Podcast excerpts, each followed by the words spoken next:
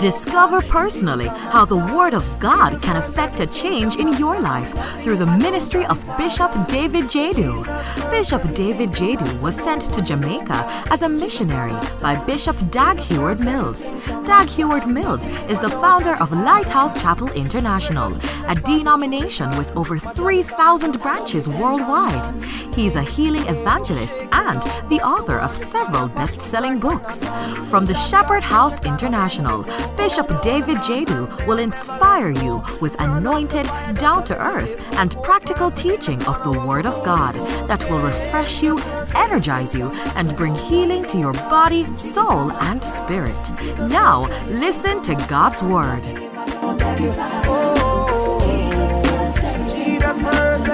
Jesus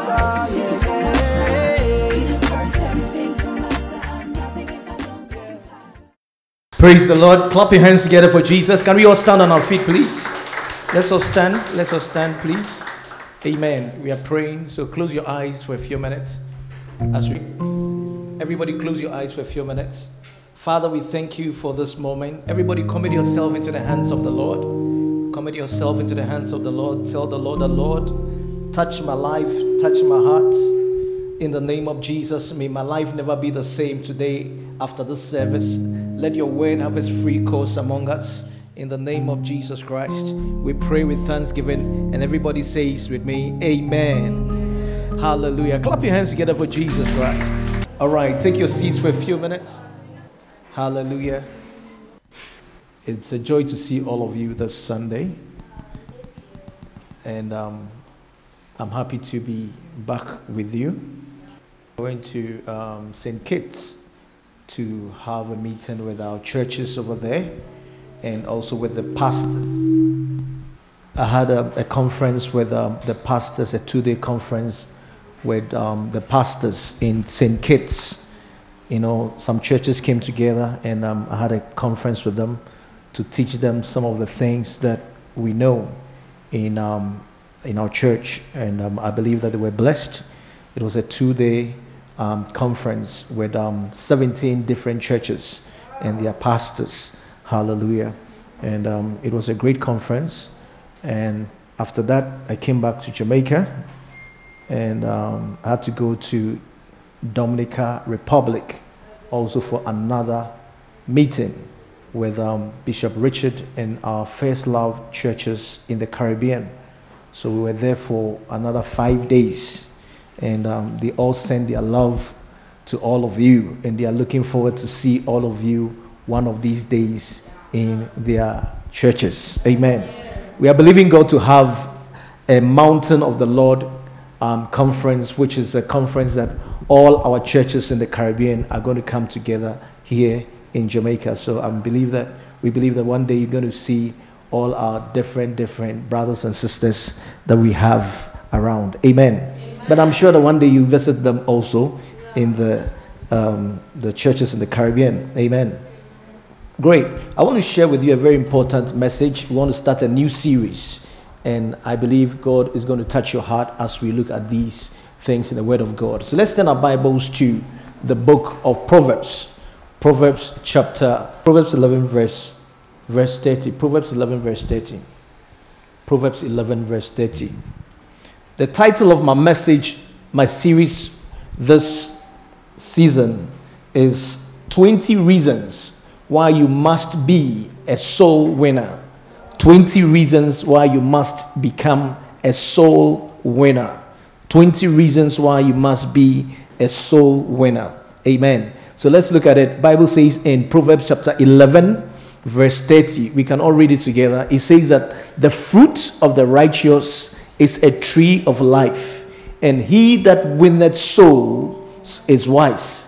Let's read it one more time. He says that the fruit of the righteous is a tree of life, and he that winneth souls is wise. Let's try it one more time. Proverbs 11, verse 30.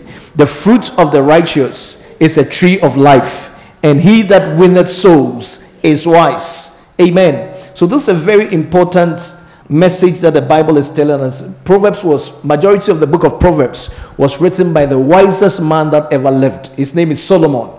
And he says that the fruit of the righteous is a tree of life, And he that wins souls is very wise, is a wise person. So, what does it mean to win souls? What is what's the meaning of soul winning? So, soul winning is the act of telling unsaved, you can write it down.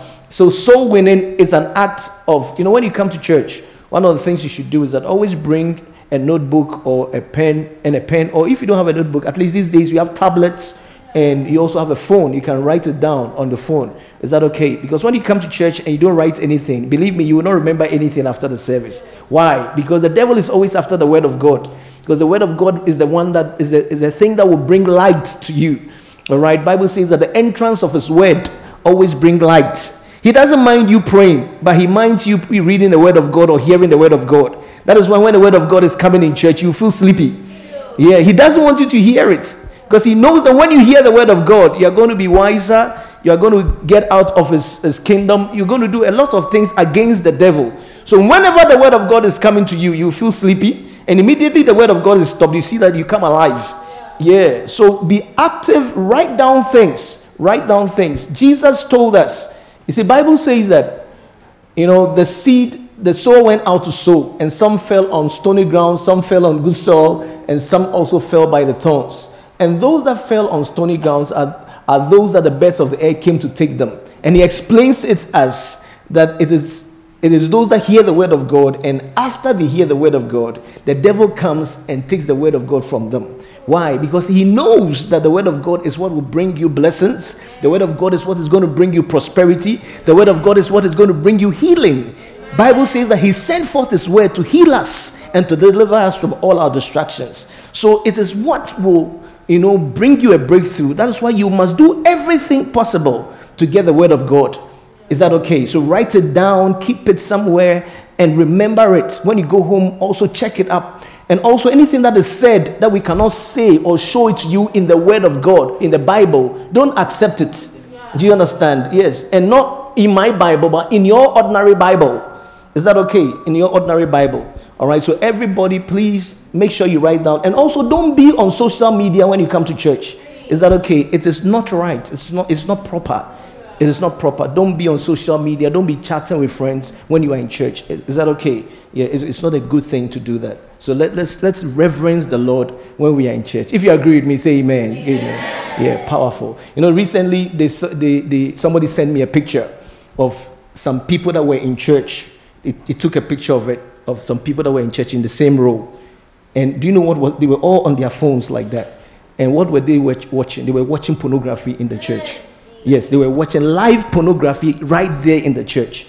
Yes, so don't, don't it's not something that I don't know what I'm talking about. You see, so try as much as possible to not be on social media. Don't chat with friends when you are in, in church. Is that okay? Yeah, because it's so tempting to do so.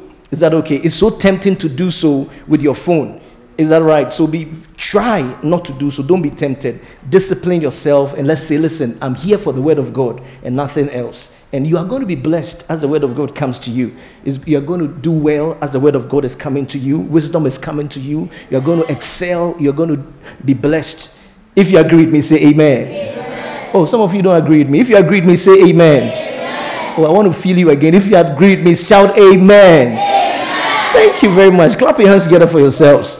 All right. So Bible says in Proverbs 11 verse 30, we are talking about 20 reasons why you should be a soul winner. 20 reasons why you sitting here, you should become a soul winner. And so, um, and Bible says here in Proverbs 11 verse 30, it says that the fruit of the righteous is a tree of life, and he that winneth souls is wise. He that winneth souls is wise. So, what is soul winning?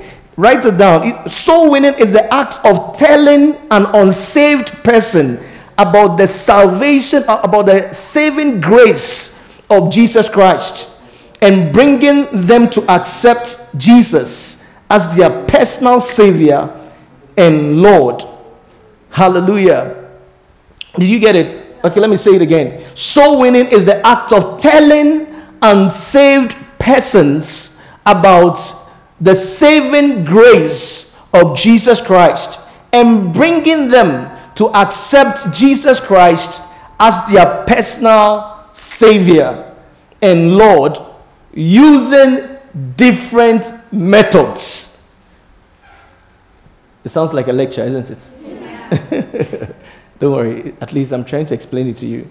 Let's do it one more time. So, soul winning is the act of telling an unsaved person. So, basically, what it's, it's when I talk about soul winning, when the Bible talks about soul winning, he's telling you, he's telling us that it's the act of telling an unsaved person, somebody that is not saved. When we say somebody is not saved, it means that the person is not a Christian, the person is not born again, the person is not a believer. Is that okay? And Bible says that it is the act of telling that person about the saving grace of Jesus Christ. That Jesus Christ has saved them. He has paid for the sins of every human being on this earth. Are you aware of that? That Jesus saved, he actually shed his blood, not for only a few people, but he shed his blood for the whole of the human race. And all we need to do is to receive what he did for us. And Bible says that we shall be saved. Yes, and your name is going to be written in the book of life so that one day when you move out of this earth, you'll make it to heaven. But if you don't do that, you have to pay for your sins in hell. That, that's the sad thing. Do you understand? It's just like somebody going to a shop, let's say, goes to Megamart and buys and pays for everything that you want. And he tells you that, listen, go and just collect the stuff from Megamart and be happy. But maybe you are there, you are hungry in school Meanwhile, somebody has paid for all the things you're, you're shopping in Megamart and you are not aware of it. And somebody comes to tell you that, listen, as you are sitting here hungry, somebody has paid for all your groceries for you in Megamart. All you need to do is go and collect it. Go and collect it. That is salvation.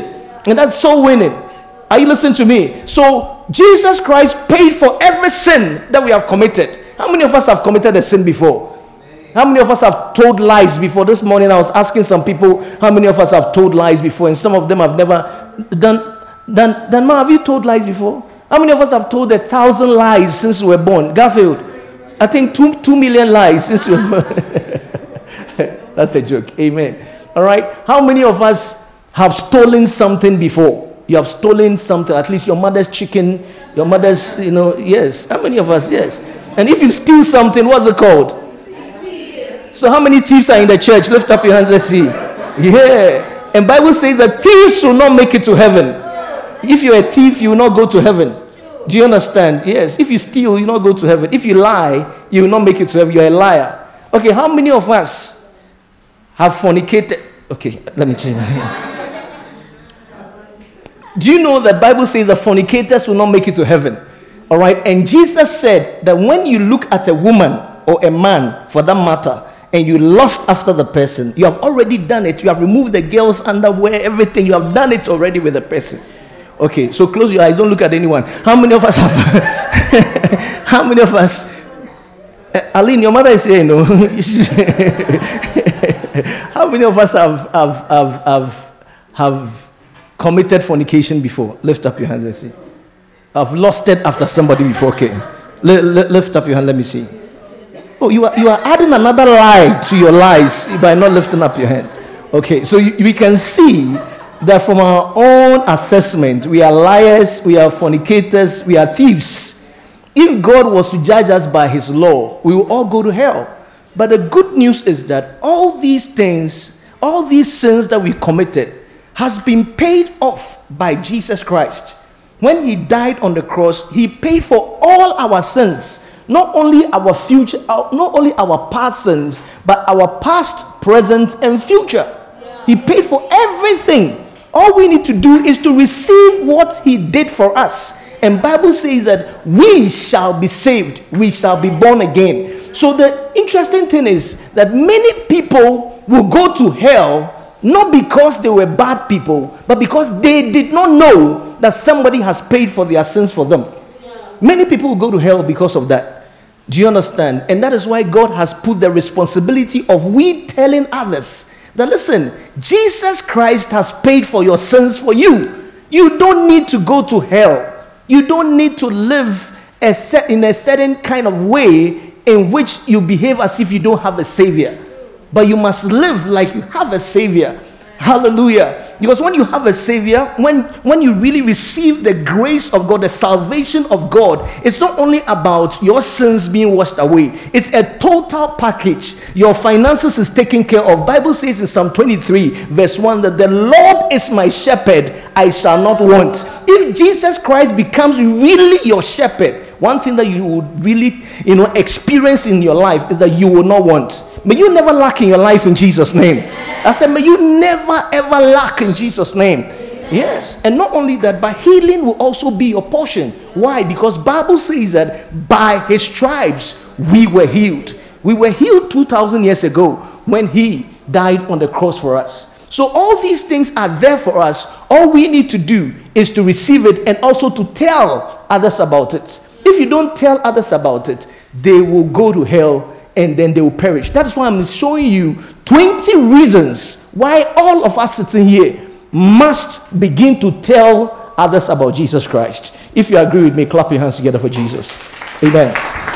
So, very quickly, the first reason, the first reason why you must be a soul winner, write it down. You must become a soul winner because it is the great commission, great command great mandate, great instruction, great order given to us by our Lord and Savior Jesus Christ.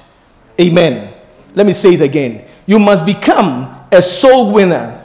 You must become a soul winner. Listen, you, the first reason is you must become a soul winner because it is the great what commission. That is why it's called the Great Commission. It's the Great Commission, Great Command, great mandate, great instruction, great order given to us by our Lord Jesus Christ. Matthew chapter 28, verse 18. Matthew chapter 28, verse 18. Let's look at it. Matthew 28, verse 18. Very quickly. Matthew 28, verse 18. What does this say? Matthew 28, verse 18. This is what is called, this is the verse that is called the Great Commission. The Great Commission. The Great Commission in the Bible.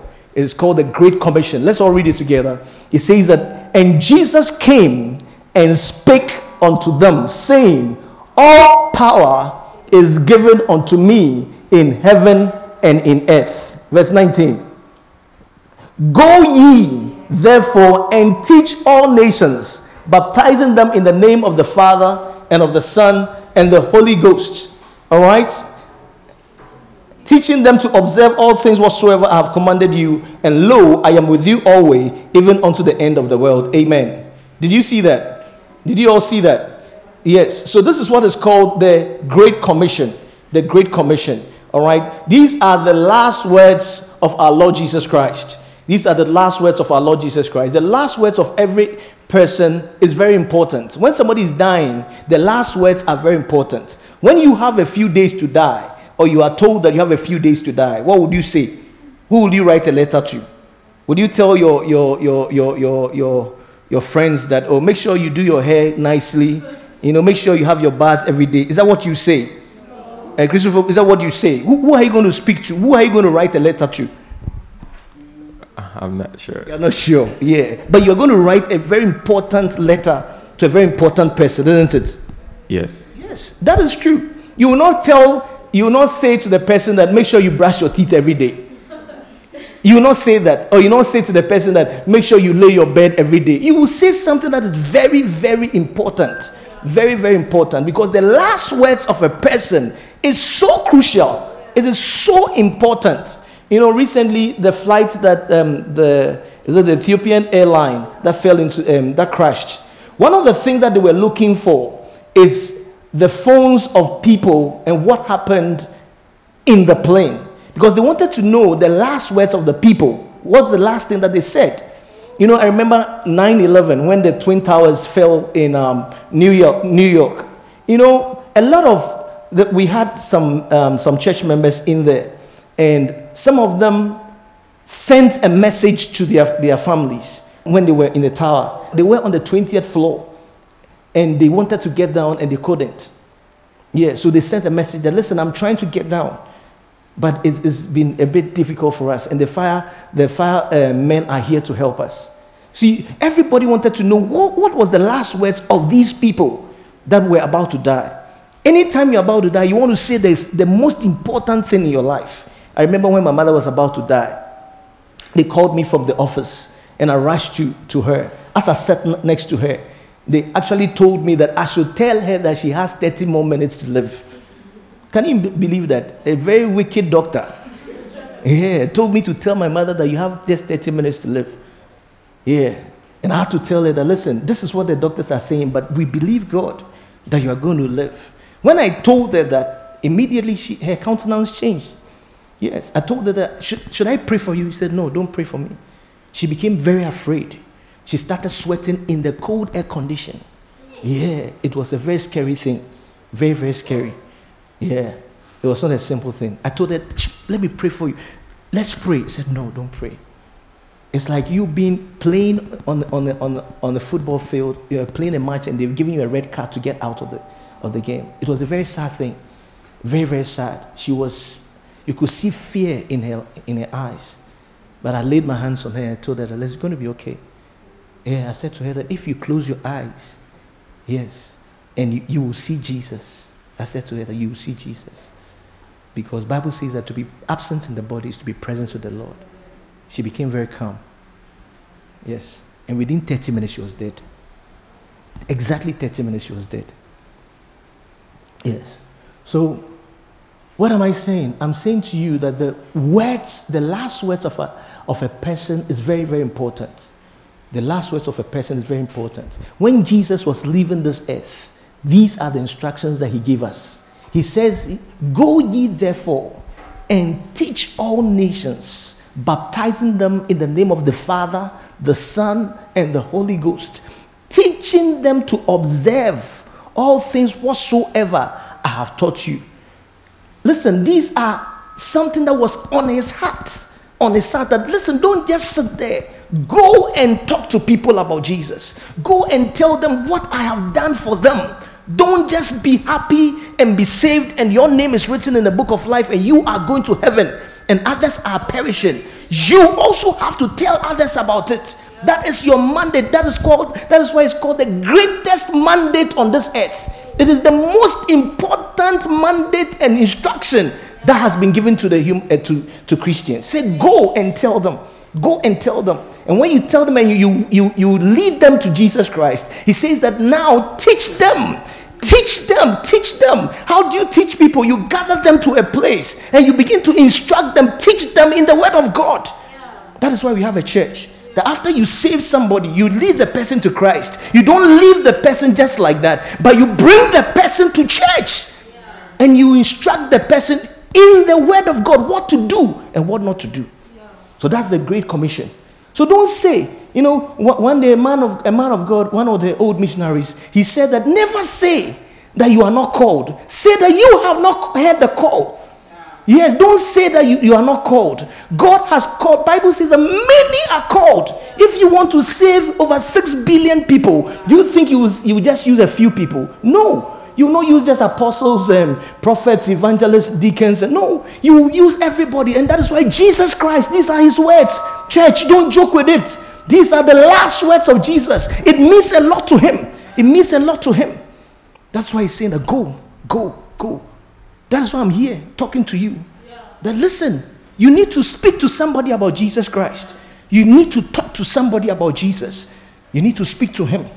Speak to him about Jesus. Yes, because it is his instructions given to us and given to the church. That all of us, that is the reason why we are in church. That's the reason why we come to church to learn and to go out there and talk to people so that they give their life to Jesus Christ. We cannot just come and sit. Now the church is like a dead church. People just come in, sing tongues, and then two minutes, they just want to go home. Number three, number two. Number two, you must become a soul winner because it is the distinctive mark of a Christian it is the distinctive mark of a Christian, of being a Christian. It is the distinctive mark of being a Christian. Mark chapter 13, verse 10. Mark chapter 13, verse 10. You must become a soul winner because it is the distinctive mark of a Christian. If you want to see who a Christian is, you are looking at somebody who tells people about Jesus, who wins people for Christ. Look at what he says. He says that the gospel must be published, must be first be published among all nations. That is what is the first thing that you do as a Christian. That you, it, it is a special thing for every Christian that you must publish the gospel. And what is the gospel? Jesus died for you. He shed his blood on the cross for you, and he rose up again for you. And all you need to do is to receive him so that you will be saved. Otherwise, you will have to pay for your sins in hell. We cannot joke around with it. Number three. So you can't say that you're a Christian, your, your sins are, are washed away, and you sit in church and not say anything about it. You can't do that. Then I question your Christianity. I question which Savior has saved you. Yes, I question it because the distinctive mark of a Christian is that he's supposed to be a soul winner. Number three, you must become a soul winner because you were created to carry out the good work of soul winning. You must become a soul winner because you were created to carry out the good work of soul winning. Ephesians chapter 2. Ephesians chapter 2. Are you all understanding what I'm saying? Ephesians chapter 2. Look at it. Ephesians chapter 2, verse 10. Ephesians 2, verse 10.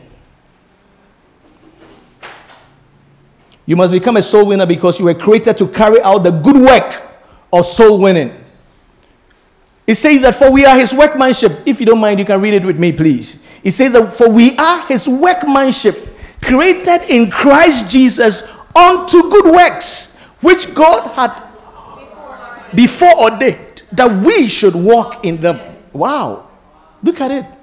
It says that for we were created, for we are his workmanship, created in Christ Jesus. For what? Or unto good works the good works of soul winning. The good works of soul winning. That is the main purpose. That is why when you when when you are saved, we don't kill you in the water because we could have just suffocate you when we are baptizing you and so that you die and go to heaven immediately. But you are left here on this earth. There is a reason why you are left here. And the main reason, the main reason, listen to me, I cannot lie to you. I cannot deceive you. I have to tell you the truth. The main reason why you are left here as a Christian is that you will become a soul winner. You will tell others about Jesus Christ, what Jesus did for them, so that they will also not go to hell. Listen to me, that's the main, main, main reason why we are here on this earth. And you will find out anyway one day. You will see that all other things does not matter. The main thing that matters in this life is what you did for Jesus Christ. Just imagine right now, even your life, if you go to the hospital and they tell you that you have a certain deadly disease, let's say cancer, and you are left with just about one week to, do, to live, what would you do? Would you say, I have some exams to write in, in, in, in school? I have some, you know, two exams. I have to write those two exams. Or you say, I have an interview at American Embassy. huh? Is that what you say? No, is that what you do? You will not think about all those things. You will not think about all those things. The only thing you will think about is that what have I done on this earth? What have I done with my life? What have I done with my life? You must begin to think about it. Listen, I am a pastor. I have to tell you the truth. I, you, life, life is about two. Life is, is made up of two things: the unseen world and the seen world. Don't just concentrate on the seen world because the unseen world is more real than the seen world. The seen world came out of the unseen world. Do you understand? this, yes. And the unseen part of you is more important than the seen part of you. The unseen part of you is made up of your spirit and your soul. And nobody tells you about these things. Your school will not tell you about it. Your parents cannot tell you about it. Doctors cannot tell you about it. The only people that have to tell you about it is a pastor. Yes, I can't come and talk to you about economics. I can't come and talk to you about finance. I can't come and talk to you about stock exchange. That is not what I'm here for. I'm supposed to tell you about the unseen part of the, of, of, of the world. And that is what I'm telling you. that the main reason, the main reason you are here is about soul winning. Amen. To win a soul. Psalm 51, verse 10. Look at it. Psalm 51, verse 10. Are you all understanding what I'm saying? Are you getting what I'm saying? Look at it. Psalm 51, verse 10. You are going to be blessed as you do this, as you listen to what I'm saying. God is going to help you, God is going to anoint you. Yes, you are going to be happier as you begin to understand what I'm saying to you. You will see that you have not wasted your life. Psalm 51, verse 10. It says that create in me a clean heart, O Lord, and renew a right spirit within me. Cast me not away from your presence, and take not the, thy Holy Spirit from me. Restore unto me the joy of thy salvation, and uphold the right spirit within me. Are, are you all seeing that? After he has done this, what would you do? You see, first of all, he's saying create in me a clean heart and renew a right spirit within me. Cast me not away from your presence. Take not thy Holy Spirit from me. Restore unto me the joy of thy salvation. After the Lord has done all these things, what should you do? Verse 14. Look at it. No, verse, verse 13. He says that then I will teach transgressors of thy ways. I will teach sinners of thy ways. After God has given you a new spirit, after God has delivered you from, from sin, after God has given you the Holy Spirit, what is the purpose of it? What is the purpose of it? Look at it. The purpose is there. It says that then I will teach sinners, transgressors of, of your ways, God's ways, and sinners shall be converted unto thee. That is the purpose of salvation. That's the purpose of, of your salvation. Are you getting that? Yeah, that's the purpose of salvation. So don't just sit there and think that, no, it, you know, it's just church, I just come in. No, there's more to it. Hallelujah.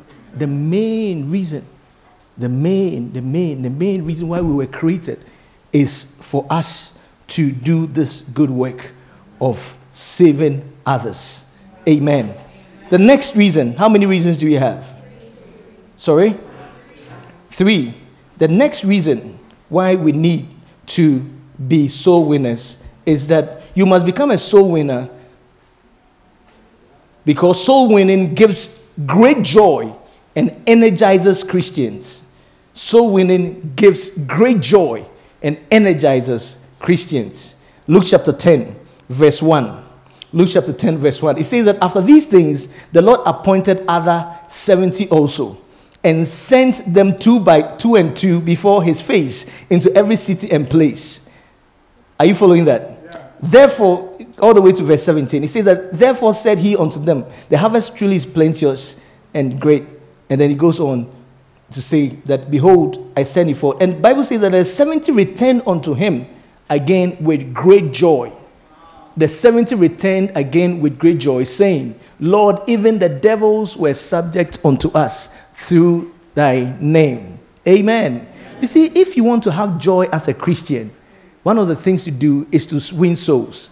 Bible says that these 70 that the Lord sent, when they went out to win souls, they came back with joy. They came back with joy and happiness. They were energized.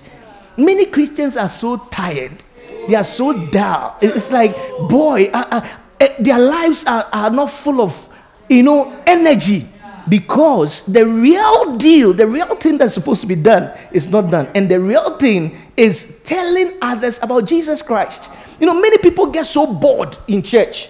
Do you know why? Because they're not doing the purpose for which church is, exists. Church is not to come and sit down and just listen and go, and come and sit down and listen and go, come and sit down and listen and go. You will get bored. That is not that's what church is about. Imagine that every day you come for lectures, you come for lectures, and you go, and there is nothing about the lectures, there's no exams, there's nothing every day, the same exams. You will get bored. Yeah. That is not what church is about. Yeah. Believe me, anybody that tells you that church is to come and sit down, listen and go, come and sit down, listen, sing a little praise, and just go, is deceiving you. That's not what church is about. Church is about you coming to church, you listen to the word of God, and then you also go out there and go and share it with others and then get others and bring them to church and you teach them what you have learned in church You should become a teacher. That's the Great Commission. And teaching them all things whatsoever I have commanded you. And lo, I'll be with you. That is church. So if you come to church, listen, anybody that comes to church and it doesn't join soul winning, you will leave church eventually. Yes, you will leave church eventually. Because you will see that you, what you ask yourself, what's the purpose of going to church? What's the purpose? You'll be tired. But when you begin to do that, you'll be energized. And you'll see that they'll be full of joy in your life. See, there are certain things that money cannot buy. Oh, yeah. It's called joy. It's called joy. Yeah. You can have certain things, but if you have it and God doesn't give you joy in addition, you have it and you not enjoy it.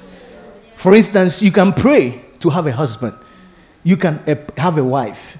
If the wife comes into your life and the Lord doesn't add joy to it, it will become a burden to you. When you even, your whole prayer topic will be my husband, my wife, my husband. Ask many people. The, the, the most person that they hate in their life is their spouse. Oh, yeah. That is why today, if somebody's spouse dies, the first suspect is either the husband or the wife. Yes. Because, oh, yes, true. It is true. Because you can have something, if the Lord doesn't add joy to it, you can have it and it will become a burden to you. You need God. It is God that gives you joy, the joy of thy salvation.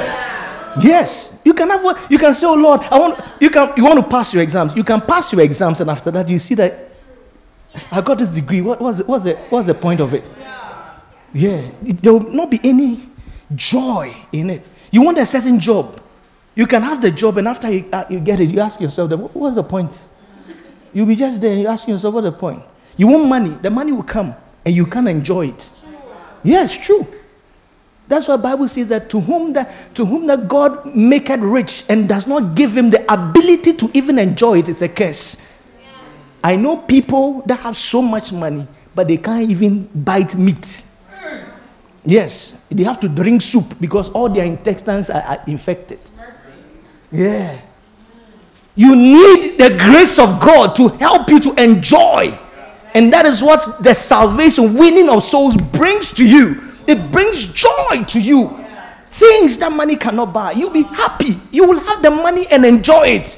You will have the car and enjoy it. You will have the marriage and enjoy the marriage. When people are receiving slaps and beatings in their marriage, you will be enjoying your marriage, there'll be shouts of joy, there'll be shouts of happiness, there'll be screams of joy in your bedroom.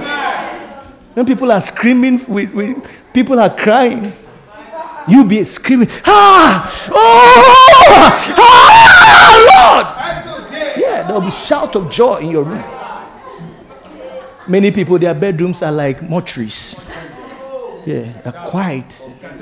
Yes, like lying there with a dead body. Yes. They are there and they cannot enjoy their relationship. But I'm telling you that when you begin to win souls, you are going to receive joy and you're going to be energized. You're going to be energized. You're going to be happy because you see that now you're walking in the purpose of God and God is going to give it to you. He's going to give it to you. What money can buy, He'll give it to you. You will have the thing. Listen to me. You can have things and can't enjoy things. You can have a car and you don't enjoy the car.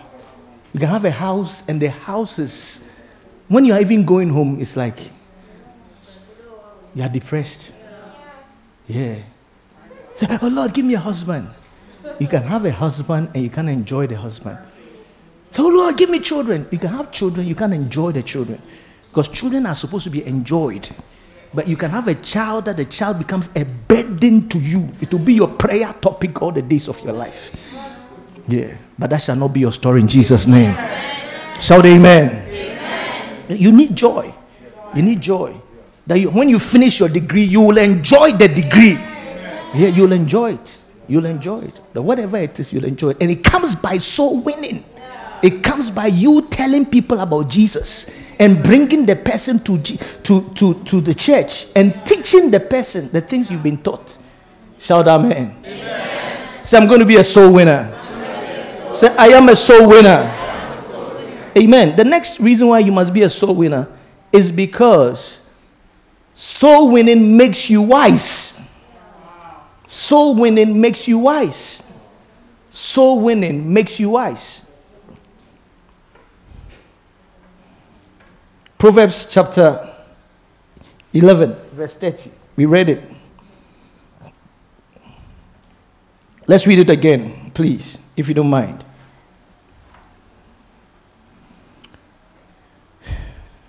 Are you there? All right, let's read it very quickly. We are ending.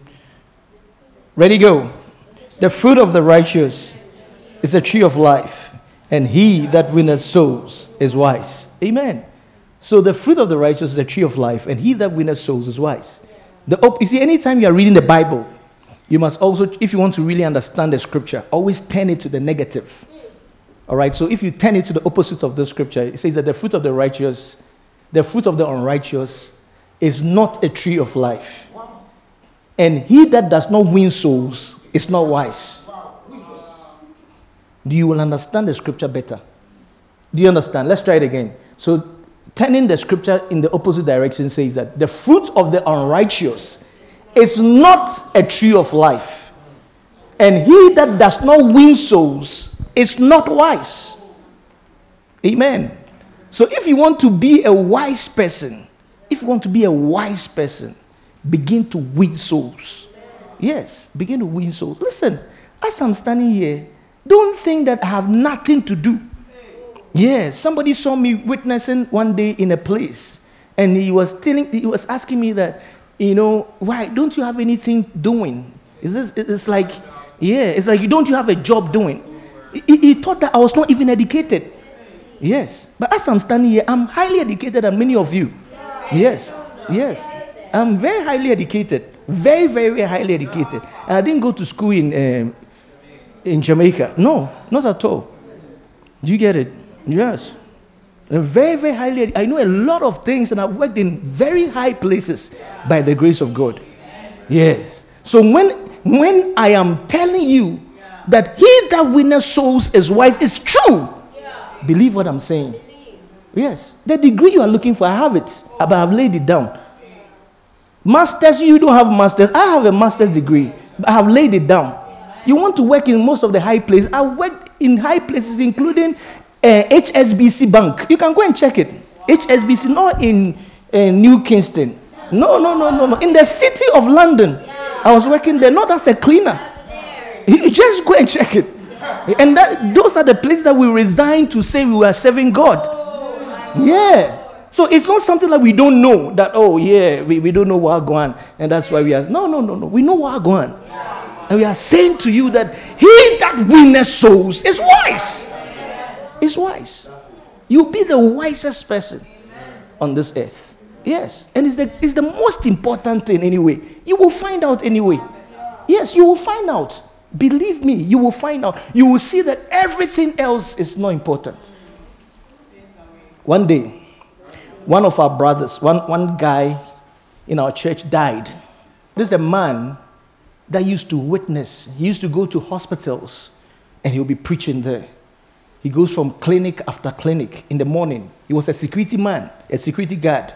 And right after the security work, he would go from clinic to clinic to preach and then, you know, win some souls and then go back home to sleep. So he got diabetes. Is it diabetes? Yes, and he died. And when he died, that night, I was in my room. I was praying and I, I slept. Immediately I slept, I had a, a vision or a dream, but I saw myself with this boy in heaven. We were there together, and the Lord was in, in front of us. And the Lord was saying that, was saying to me, listen carefully. I can't make this thing up. I'm telling you exactly what I saw. The Lord said to me that now He called the man standing next to me. This is a, a, a man that when you even see him, you not even regard him. He said to me, the Lord said to me personally, He said that now that my servant is dead, who will do my work? And then my eyes opened. That is what the Lord said to me. He said, Now that my son, my, my servant, that's what he said. He said, Now that my servant is dead, who will do my work? I was shocked because I never even thought about going to the hospital, going to the clinic to preach. It has never occurred to me. I had to stand up and start going to hospitals to preach there. Not to just talk to them about, to tell them about Jesus Christ. That He is the way, the truth, and the life. That no man cometh unto the Father but by Him. Amen. Amen. The last reason for today why we must be soul winners is because we don't have a choice.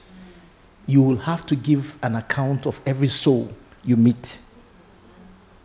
It's not like we have a choice. As I'm standing here, it's not like I have a choice that I can decide not to preach. When I meet Jesus, I will scream. I will. I, it's like, it, yeah. And it's not only me. All of us have been given the mandate to preach the word of God. It is not only for preachers, no. Everybody. Ezekiel chapter 3. I'm giving the last scripture as we end it. Ezekiel chapter 3, verse 18. Listen, I'm showing you the real purpose of life. When you begin to do it, you'll be more happier. I'm telling you, you will see how fulfilled you'll be and how rewarding it is to win souls. That's why Solomon, the wisest and the richest man that ever lived, says that he that winneth souls is wise. Ezekiel chapter 3, verse 18. Let's read it. It says that when I say unto the wicked, Thou shalt surely die, and thou givest him not warning, nor speaketh to warn the wicked from his wicked way, to save his life, the same wicked man shall die in his iniquity, but his blood will I require at whose hands? At whose hands? At your hand. Are, are you listening to me? The next verse, verse 18, verse 19. Yet if thou warn the wicked, and he turned not from his wickedness, nor from his wicked way, he shall die in his iniquity, but thou shalt deliver thy soul. So if, listen to, let me explain the scripture to you. The Lord is saying to you, you see, there is nothing like chance in this life. There's nothing like that. People that come into your life, it's an intentional thing. As you are in this school, the people that are around you are meeting, it's an intentional thing. You will not meet them again when you move out of this place. So when you meet them, what you have to do, do it. And the main thing you have to do is not just sharing courses or you know going for um, um, group meetings, but you have to tell them the truth about what Jesus has done for them. Because Jesus said, Bible says that if you don't tell them, if you don't tell them and they die, they will go to hell. And when they go to hell, their blood will be required at your hand. Yes. God is going to require their blood from your hands. Like you is the you are the reason why they've gone to hell. You are the reason. It's like you'll be held accountable for that. You are lawyers here, you guys, the lawyers. When somebody's blood is being required at your hand, you know what it means? Yeah. When somebody murders some, somebody else, his blood is required at the person's hands. That you are guilty, you have to pay for the person's blood. And usually, blood for blood. Yes, when you kill somebody, usually you, have, you also have to be killed. Yes, so when God says that when you don't tell the person and the person dies and goes to hell, you will be held accountable. You will be held accountable for it. Yes. Why do you think that I left wherever I am to come to this place? Because I know that if I don't do that, your blood will be required at my hand. Yes, the souls of men. You see, and it, it, it does not just end there. You see, you don't know that this person's life is connected to this person, this person's life is connected to this person. So, not saving this person means that all these people will not be saved. So, we think that, oh, oh, I can just do anything I want to do. Eh, you can't do anything you want to do. Your life is not in your hands. Your life is not, you did not decide to come to the world. Somebody thought about you and put you in this body and brought you here for a purpose. You must ask yourself, the why? What is the reason why I'm here? You must ask. You must always ask yourself. You become the wisest person in this life. Amen. Amen. Yes, I'm telling you. It's true. There's a man called William Booth. This, I've said the story several times, but let me say it again as we are ending. He, he had a vision and he died, and he went to heaven. When he went to heaven, he was just standing there and nobody was meeting him. William Booth is the founder of Salvation Army. How many of us have heard of the Salvation Army? Yes. He, when he died, the day he died, over 144,000 people came for his funeral. But before that, he said he had a vision. He, died, he had a vision. In the vision, he, he was a Christian. And then he died in the vision. And he said when he was dying, he said to himself that after all, I'm a Christian. When I die, I'll go to heaven. But he said before that, in his life as a Christian, he was just a normal Christian. He comes to church and he goes. I mean, he doesn't fornicate, he doesn't do anything bad. He was just a normal, regular Christian. And he said, as he, in the vision, they diagnosed him of a sickness. And then within a few weeks, he died. He said, when he died, he came out of his body. Usually, come out of your body through your mouth, and you see your body lying there. And he said he was taken to heaven. So when he got to heaven, beautiful place, serene, the scent there, nice. He said, as he was there, he saw all these celestial, uh, celestial beings, all these angels flying all around, walking around, but nobody was minding him. So he asked himself that, have I come to this place unannounced? Or have I come to this place uninvited? And then suddenly, all he saw was that a lady was coming towards him. And then the lady, he said the lady was beautiful. And then as the lady approached him, the lady said to him that, listen, your arrival in heaven has been announced in a certain area where all those people that live or in that all those people that are there used to live in the same area that used to live on earth. And they are all waiting to welcome you and to ask you a few questions. But i was so privileged to come and ask you a question because my daughter is still alive on earth and it lives next door to you so i have been asked to come and talk to you about my daughter my daughter that is still there on earth and the question is that the question I want to ask you is that have you ever invited my daughter to church before? And he said, William Booth said he looked at the woman and said, Listen, I know your daughter. Everybody knows how notorious your daughter is in the area. And so everybody has left your daughter to do what she wants to do. The woman looked at William Booth with, he said, the woman looked at him with pity and said, By the way, don't you know that the reason why you are alive the reason why you live in that community is because of that little girl. Yeah, he said the main reason why God brought you into this world, one of the reasons is that little girl that lives next door to you. He said, as he stood there, it occurred to him that he has been on earth, but he has wasted his life as a Christian. He said he wished that the earth would open for him to just disappear.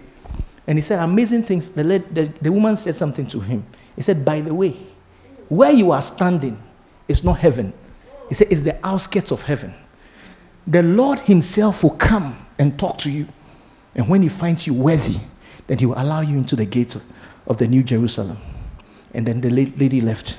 He Said, as he was there thinking, Oh God, can I get another chance?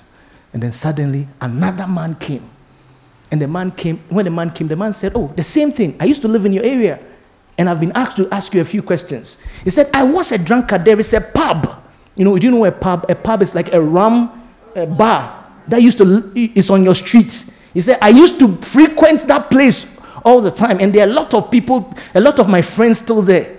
But what happened was that I became very sick through alcohol. And when I was on my dying bed, I gave my life to Christ and I went to heaven. But I have been asked to come and ask you a few questions. And the question is that I want to find out whether by any chance you have gone to that rum bar to speak to my friends who are there, to invite them to church before. Have you ever done that before?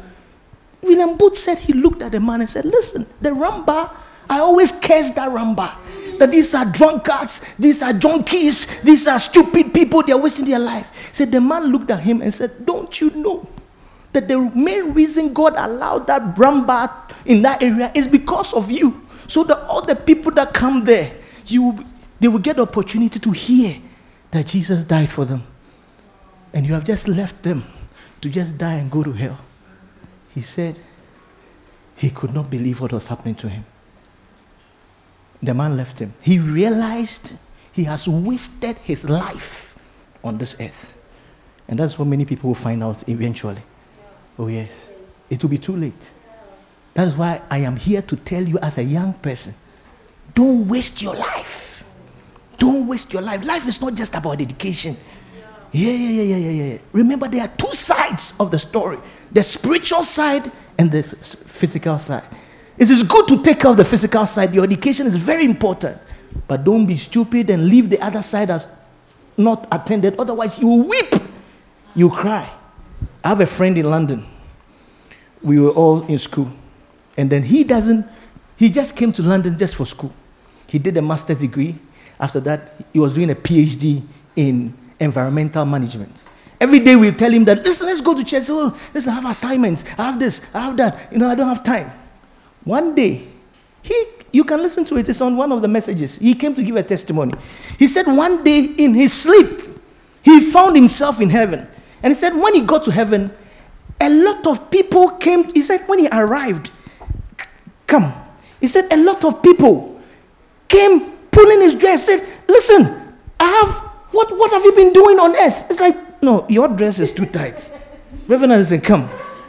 It's like, he said, when he got to heaven, listen, this is the man's story. Uh, he's, still, he's still in London. He said, when he got to heaven, many people surrounded him, asking him, What have you been doing? My friend, my sister, my cousin, my cousin, why didn't you tell him? Said, and he kept on saying, Please wait, I need to explain to you. He said, I was doing, I was busy, my, my degree, you know, I didn't have time.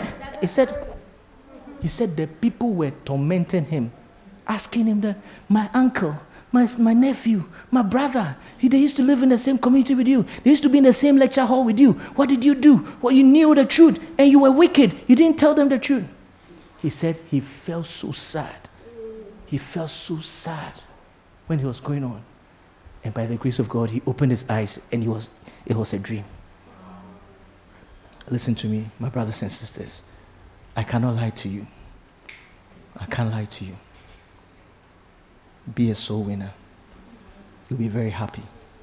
It's the main purpose on this earth. Amen. Do you understand? I'm not wasting your time as you are here. It is the most important, it's more important than your lectures. You can find out later on.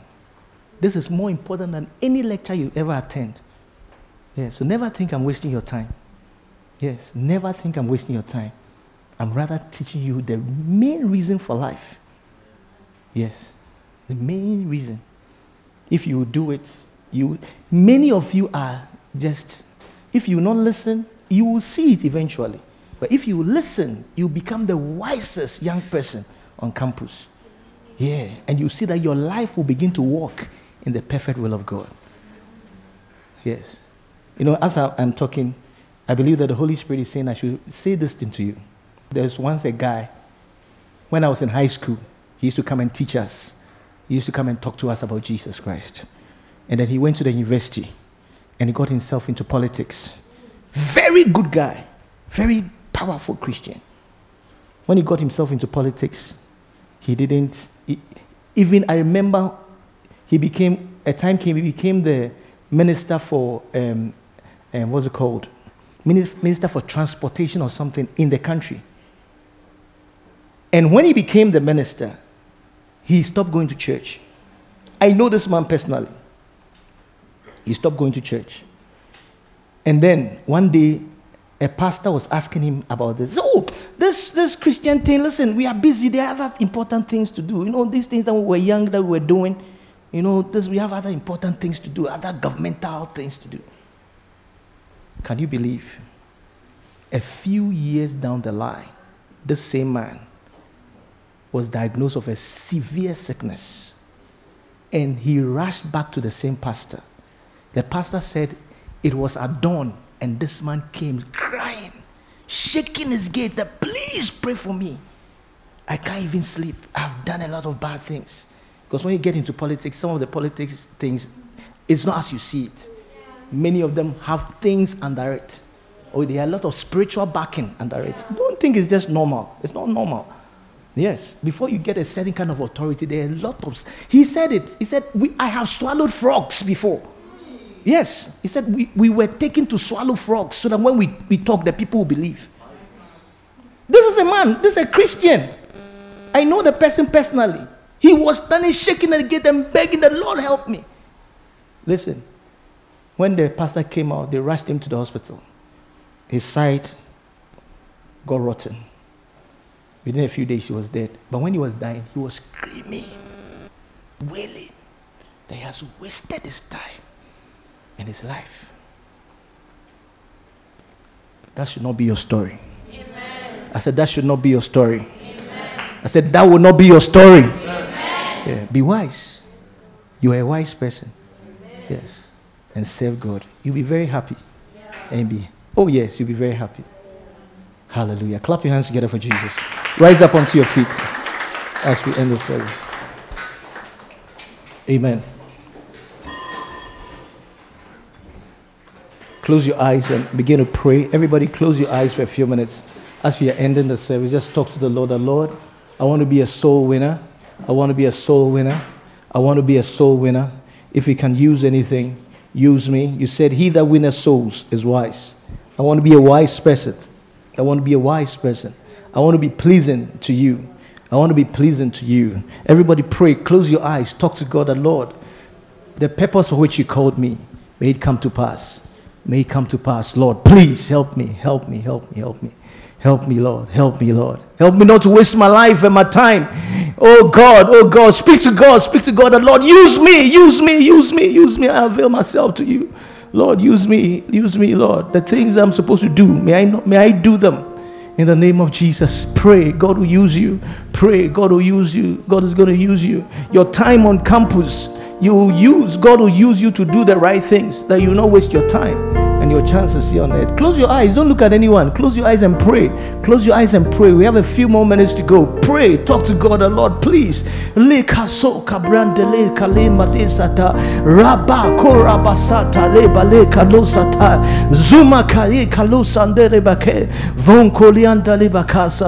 Lord, I pray. Help me. Help me. Help me. Help me to be a soul winner. Help me to be a soul winner, Lord. In the name of Jesus Christ. Lord, I pray for everyone here. I pray your wisdom, the wisdom of a soul winner, the wisdom of a soul winner, the wisdom of a soul winner. Let it come upon every one of us here, Lord. In the name of Jesus Christ. May we not be blinded.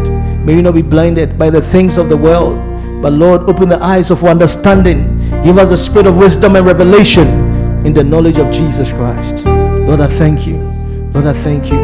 I thank you for this opportunity in the name of Jesus. Now, every eye still closed, every head bowed. You are here. Maybe today is your first time, or you've been coming to church, but you are not saved, which means that you're not a Christian. All the things that I'm saying, it does not even add up to you properly because you are not a Christian. Listen to me. Jesus loves you and He died for you. He shed His blood on the cross for you so that you don't have to go to hell. Listen, I want to pray for you so that you give your life to Jesus Christ. If you are here, you want me to pray for you so that you will give your life to Jesus Christ. Your name will be written in the book of life so that you will not have to go to hell to pay for your own sins. My brother, my sister, remember that if you don't do so, you have to pay for your own sins in hell. Satan is deceiving many people and telling them that, listen, you are not ready yet. You are not ready yet. Wait, when you are ready, you give your life to Christ. He is lying. There is a spirit called procrastination that he has released upon your life for you to postpone it until it is too late. The door will not always be open for you. No, the door will not be open. Everybody has a number of chances, and this is one of your chances. Bible says that when you hear the word of God, don't harden your heart because that is the day you are ready. Don't be like those who provoke God in the day of provocation and tempted God, and God killed all of them in the wilderness. Listen, God loves you just as you are. And this is your time, this is your this is this is your season for you to give your life to Jesus Christ. I want to pray for you. If you are here you want me to pray for you so that you give your life to Jesus. You become a Christian. You become born again. I want you to lift up your right hand. Close your eyes and lift up your right hand. Just your right hand. Don't look at anyone. Lift up your right hand as a sign of surrender unto Jesus Christ. God bless you. God bless you. God bless you. Just your right hand. I'll pray for you. Name of Jesus. If you've lifted up your hand, you want me to pray for you, come to me. Come to me, I'll pray for you, my sister. Come. My brother, come, I'll pray for you. Come, my sister, I'll pray for you. Come, my sisters and brothers, come. Listen, don't be here without giving your life to Jesus. You will regret it. You will regret it. So please don't. Re- Don't be here without giving your life to Jesus. Come, I'll pray for you. God bless you. God bless you. God bless you. If you are here, you have not given your life to Jesus, please come. I want to pray for you. I want to pray for you in the name of Jesus. Don't pray. Okay. God bless you. Lift up your your hand to heaven and close your eyes and say this simple prayer after me. Say it with all your heart. Please say after me, Lord Jesus. Everybody help us say together together. Say, Lord Jesus, forgive me. Wash me in your blood. I have realized that I am a sinner and I don't know you. Lord Jesus, I repent of all my mistakes, of all my sins. So today, I confess with my mouth that Jesus is Lord. And I believe in my heart that when Jesus died, he rose up again. Lord Jesus, come into my life, come into my heart, save me, be my God, and be my Savior. Thank you, Lord Jesus, for dying for my sins. In your mighty name I pray.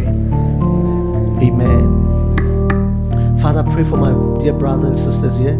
I commit them into your hands. Lord, as they've declared and, and stood in front of everyone here, Lord, I pray to remember them. They've given their lives to you. They belong to you, Jesus. Help them to walk with you. I bind devils and evil spirit that ever held them captive. I command you, Satan, never to touch their lives again. Never come close to them. They belong to Jesus Christ. They belong to Jesus. They are born again. Their names are written in the book of life. These are Christians from this day forth. In Jesus' name, amen. Clap your hands together for the Lord. God bless you. God bless you. God bless you. Do you believe in the prayer you prayed? Do you believe in it? Yes. If you believe in it, I want to announce to you that by faith you are a Christian from today. That is how it is. You are. Jesus has come into your life. Do you believe that?